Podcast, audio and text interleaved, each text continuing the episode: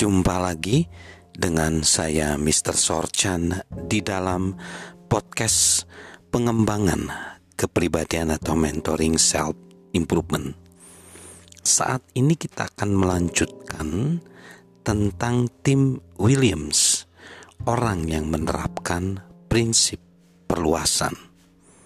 Dia menuliskan surat kepada para stafnya dengan judul "Terima kasih saya memperhatikan".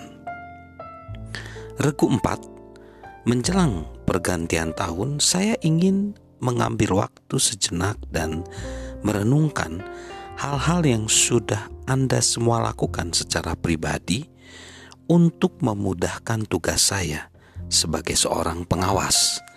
Karena sifat alami pekerjaan kita yang kompetitif, saya ingin kalian semua bersama-sama mengetahui apa yang telah dilakukan oleh satu sama lain. Sepanjang tahun ini, Anda masing-masing telah memberikan sumbangsi dengan cara masing-masing terhadap keberhasilan kita bersama. Jadi, atas semua hal kecil yang mungkin Anda pikir terabaikan, izinkanlah saya mengatakan terima kasih saya memperhatikan. Michael B., atas pembatalan 2 hari libur yang telah Anda rencanakan, supaya kita memiliki cukup personil untuk bertugas juga. Atas kesediaan Anda menjadi sukarelawan pada saat libur untuk mengurusi rincian cat atas proyek matematika, atas kesediaan Anda mengikuti tantangan instruktur akademi. Terima kasih, saya memperhatikan.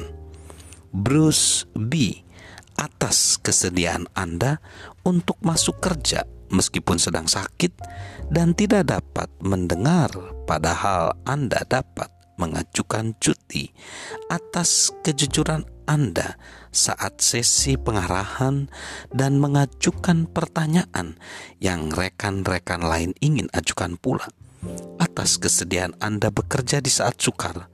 Terima kasih saya memperhatikan. Rosemary P., atas tindakan Anda mengingatkan saya saat saya lupa, atas kesediaan Anda menyerahkan tempat Anda sebagai bagian dari rencana besar saya bagi Lindy, atas kesediaan Anda untuk selalu memperhatikan saya. Terima kasih, saya memperhatikan.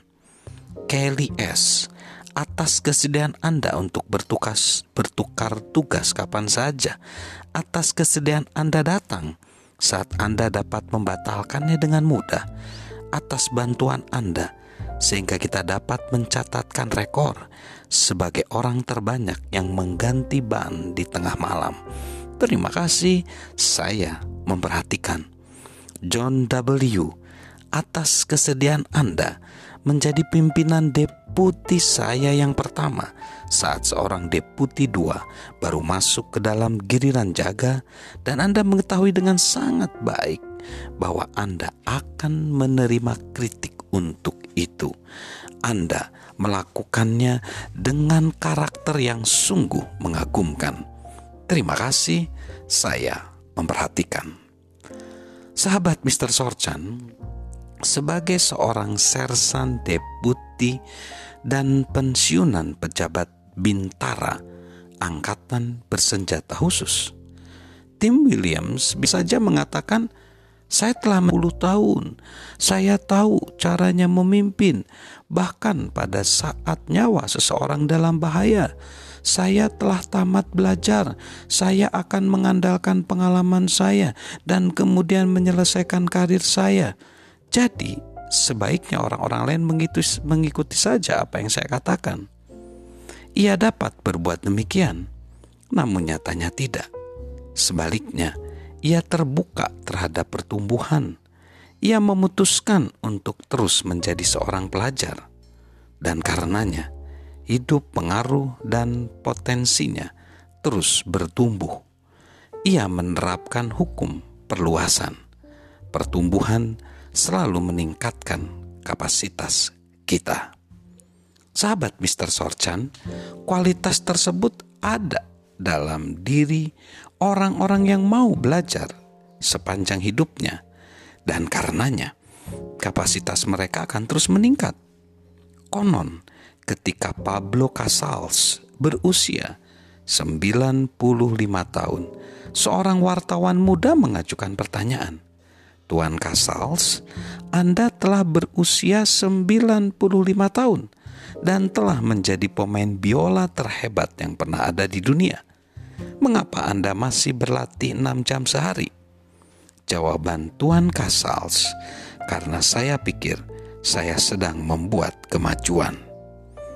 Sahabat Mr. Sorchan, kita memiliki potensi untuk terus membuat kemajuan hingga tutup usia, jika kita mempunyai sikap yang benar terhadap pertumbuhan.